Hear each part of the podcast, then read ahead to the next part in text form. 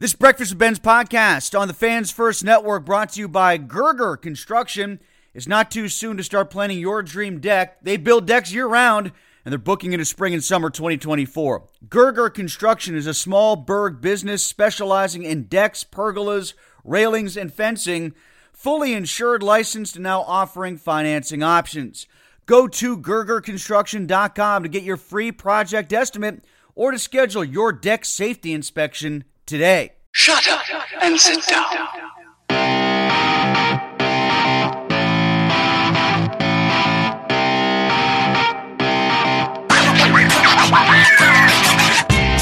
It's the Breakfast with Ben's podcast. Tim Benz with you. Glad that you're with us as we continue to talk hockey here at Trib Live. Well into the off season for the Pens, but with the NHL draft upon us, it's a great time to focus in on the Penguins a few times this week in the podcast, and we will do so.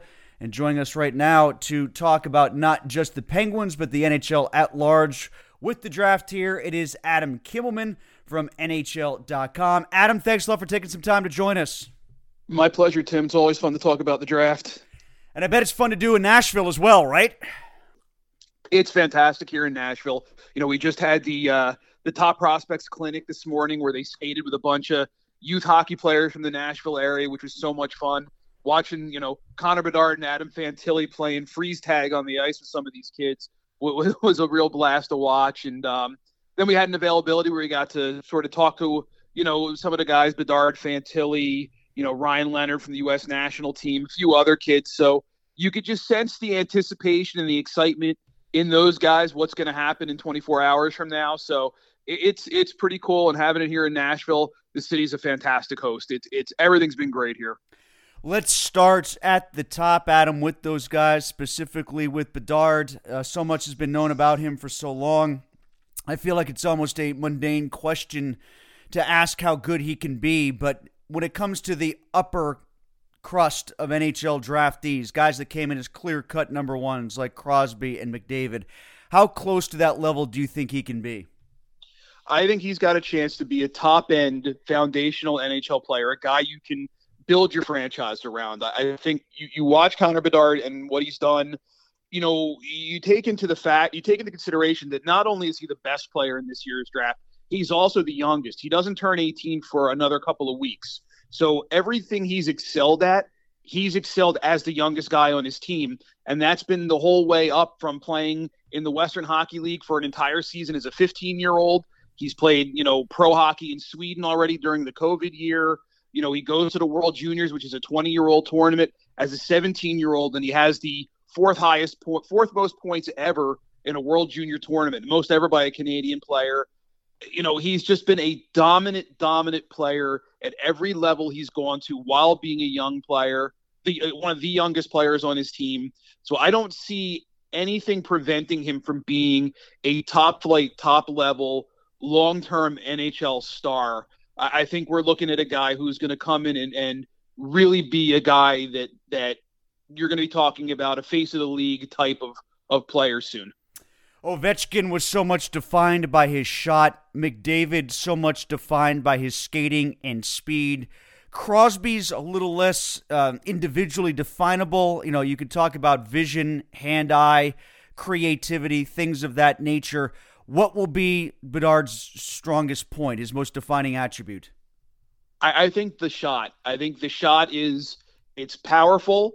It's you know confusing for goalies. He's able to to hide it and, and change the angle of his blade and change with the release point, and it's so varied and so you know unusual.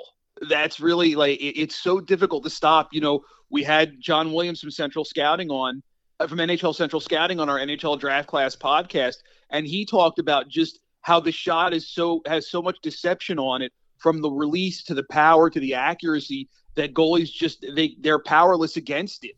So that to me is going to be Bedard's defining quality because he's the shot is, is remarkable, and then you add in all the other things that the head for the game, the skating, the vision, the ability to find open spots on the ice to get that shot off. Yeah, I, but I, I think it, a lot of it revolves around the shot and just how good and how dynamic it is. Adam Fantilli out of Michigan, largely believed to be the number two guy going to Anaheim. What would you look at it's him and, and sort of project as a high end comp in the National Hockey League? Well, you know, I, I think since he's going to go to the Anaheim Ducks, I think you know a, a big, strong center. It's going to look a little reminiscent to a Ryan Getzlaf. The power game, the skill game, the ability to, you know, maybe he doesn't have the. He's not six foot five like Getzlaf was, but it's six two and, and close to two hundred pounds by the time next season starts. He's a guy that has some edge to his game. You know, he's a, he's an outstanding skater. You know, you don't walk into NCAA hockey as an 18 year old and dominate the way Adam Fantilli did without being an exceptional player. You know, led all NCAA players in points, tied for the lead in goals. But then he goes to the World Junior Championship and he changes his role. He goes from a top line center, a number one power play guy, to a guy who can play a third line winger and and be a really big contributing player, a guy who can step in and and find a role and assimilate into a role and he helps Canada win the gold medal at the World Juniors. Then he does the same thing at the World Championship, and he wins a gold medal. You know, playing with NHL type talent. And all those guys we played with the World Championship came away, you know, really excited by what he's cap- what Adam Fantilli is capable of doing. So my guess is he goes number two to the Anaheim Ducks. My guess is after probably one more year at the University of Michigan, he's going to be a dominant, big power center at the NHL level. I've heard it said that Michkov, the Russian player from St. Petersburg, if it weren't for the concerns about him getting over here, when he will, how easy it will be to get him over here, I've heard some people suggest that his name might be mentioned closer to Bedard's than it is right now. The projections for him, usually I see 4 or 5 in the draft, but I've heard some people say it's uh, akin to like you know Ovechkin and Malkin uh, when they came out. Do you see it that way? I, I think from a raw skill perspective, yeah, Michkov is as close as you can get to Bedard, just from everything he does, the head, the skating, the shot, you know, the the intelligence on the ice, everything you want in a player. But there are some real world issues that you have to deal with. One of them being three more years on his con- on his KHL contract, and when you're going to eventually get him over here to North America, get him into your lineup, whatever team takes him has to be willing to be patient and know that if he continues on the development track that he's on, you're going to drop a, a really high end superstar type player into your lineup at some point in the future. You just don't know necessarily when that point is going to be. Adam Kimelman is with us from NHL.com as we talk about the NHL draft. Let's get to the Penguins now, Adam. And guys, they might be able to swing at number 14. The Pens drafting fairly high, but what has become their standards. And boy, do they need to restock the cupboard when it comes to draft picks. A name that I got introduced to early in the draft process for them, and I decided I fell in love with this pick Axel Sandin Pellikka the defenseman from Sweden, not only because I want a guy named Axel running the point for the Penguins someday because I'm a Guns N' Roses fan, but also because people suggest there's a lot of Chris Letang in his game. Um, do you agree with that assessment, A? And B, has his stock driven up so much he's not going to last out of the top 10 now? Well, I, I think, yeah, in my mock draft, I have him actually going at number eight to Washington. He is probably the top, the most offensively skilled defenseman in this year's draft class. The way he was able to dominate, you know, in the Swedish Junior League level, he got some time in the in the Swedish Hockey League. He's got to get a little bit bigger, a little bit stronger, as most of these kids do. But he has the look of being a really, really solid player for whatever team drafts him. He's going to have to probably be paired with a, a guy who's a little bit more on the defensive side of it, where because I don't know if that that element of his game is going to develop to where you know, you would use him maybe on your top penalty kill pair, that kind of thing. But I, I think he's a guy that if you need somebody to run your power play, if you need somebody to be that extra, almost like a fourth forward in the attack, I think that's the that's the strength of Sandin Pellikka's game. Two other guys that come up with the Penguins quite a bit. In your mock, you had Nate Danielson, I believe, from uh, the Brandon Wheat Kings. Can we talk about him? And we can also talk about Matthew Wood from Connecticut. Because I've seen his well, I, name to the Penguins quite a bit, too.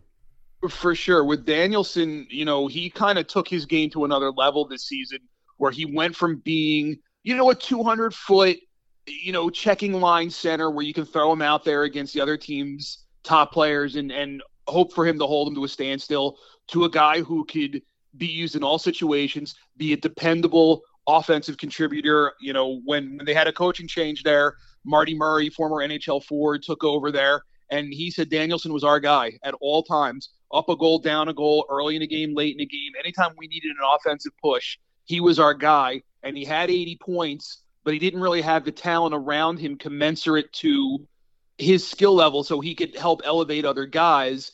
That with the right talent around him, that 80 points could have easily been a 95 point season. So there's a lot of hope that with Danielson, you know, the skating still get a little bit better. He's still going to get a little bit stronger. He's six foot one, so you like the the size and the reach that he's got. But Danielson projects to be a really good player, and, and like you said, the, the the Penguins need a lot of prospects. They need a lot of help in what they're trying to develop, especially through the middle, because you know as great as Crosby and Malkin are, and even though they were Pittsburgh's two best players this year, they've got more games behind them than they do ahead of them. Unfortunately, they need to, the Penguins need some help, and I think if you're going to build out, you build out through the middle. Nate Danielson, I think if he's available there, would be a really good a really good selection for the Penguins. And how about Wood, the UConn kid, six foot three, about one ninety. Uh, I saw one projection that said he's a little bit like Matthew Knies, and that's interesting to me. I, I loved him at Minnesota first of all, and looked like what he brought to the Gophers was going to project for the Leafs. There's the Kyle Dubas connection there. Is that an accurate parallel to draw for what this kid can be? And do you also see the sort of connection between Dubas playing in here for Wood? Well, for sure. I, I think that comes into the equation. You know, I, I think you know, with Matthew Wood, again, a guy who took his game to another level this year, getting to go to NCAA hockey and just kind of get bigger, get stronger, get used to a higher level of competition that he got at University of Connecticut versus what he had in the BC League. So I, I think as he continues to develop, he's going to need you know more time in school just to continue getting his game where it needs to be, building up his body, getting stronger. But you watch what he did at the World Under 18s. You know, I think he led Canada in scoring there. You know, he was a really good player there. Played on probably Canada's best line with Callum Ritchie and Macklin Celebrini. You know, he was he looks like he's going to be a really good player for somebody. I, have heard more comparisons to Tage Thompson. Hmm. I don't know if that's I don't know if that's sort of because he's really tall and he went to he goes to Connecticut, much like Tage Thompson did. But you know, I, I think the scoring touch is very similar. The way they approach the game, you know, whereas Tage Thompson also needed some help, you know, getting his fine tuning his skating as a 19 year old. I, I think Matthew Wood is sort of in that same projectable range where you know as as long as he keeps getting improving the little areas of his game that needs to get better, he looks like he's going to be a real a real threat to be a power forward for somebody at the NHL level for a very long time. Is there a dark horse that you see the Pens reaching for, or a top ten kind of guy that might slip a bit to Pittsburgh? Well, you know, it's hard to say because this draft is so deep that you could ask, you know, three or four scouts, who do you have from six to 15? And those nine names could be in a completely different order mm-hmm. on all three guys' lists. So, you know, you look at some of the guys like, if they want to look at a forward, someone like Colby Barlow, someone like Oliver Moore. Moore, you know, is considered probably the quickest skater, the best skater in this year's draft, coming off the U.S. national team program. He also plays center, which is a nice, certainly an area of need. You know, one of those guys could be available when the Penguins pick. We talked about, you know, Danielson, Zach Benson is another one. You know, crafty, skilled, and smart. Um, his hockey IQ is off the charts, makes him look faster than he actually is, but he does certainly need to get bigger and stronger. He's one of the smaller, he's very much on the smaller side, but he's so smart and so elusive that can't hit what you can't catch. and he's just crafty enough to keep himself in and out of certain little areas. But he's also a guy who plays with a little bit of an edge and there's some fearlessness to his game where he's willing to get to the net and get to the dirty areas to produce. But if Benson can get bigger and stronger, he's certainly a guy, if he's available, the Penguins would have to look at. Adam, thanks so much for the time. This was great insight. I'm glad you could come on. Appreciate your willingness to join us and talk about some Penguins prospects here for the draft. Where can people find you on draft night? Are you going to be on the broadcast with the NHL.com? Are you blogging somewhere? Where can people check you out on draft night?